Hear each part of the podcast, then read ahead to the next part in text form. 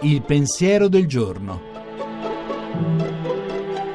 In studio Chiara Giaccardi, docente di sociologia e antropologia dei media all'Università Cattolica di Milano.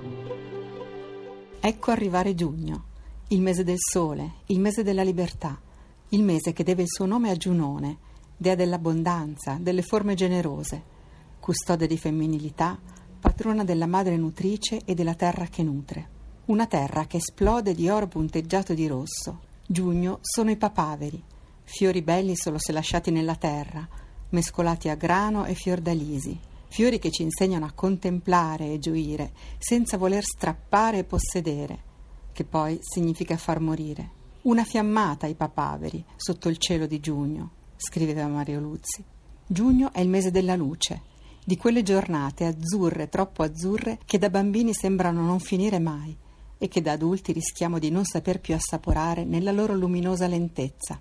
Cielo di giugno, azzurra giovinezza dell'anno, scrive Ada Negri.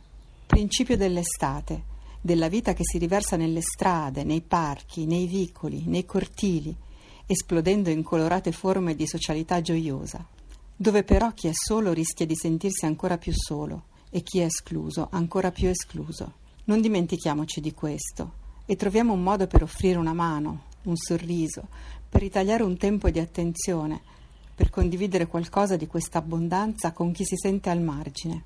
Giugno è il mese dell'inizio dell'estate e come tutti gli inizi, pieno di promesse, di semi che attendono di sbocciare, di pienezza che è per tutti. Le parole di Mariangela Gualtieri sono le più belle. Un frutto è sempre un bacio dentro l'altare del seme e Giugno ride e ride. La trasmissione si può riascoltare e scaricare in podcast dal sito pensierodelgiorno.rai.it.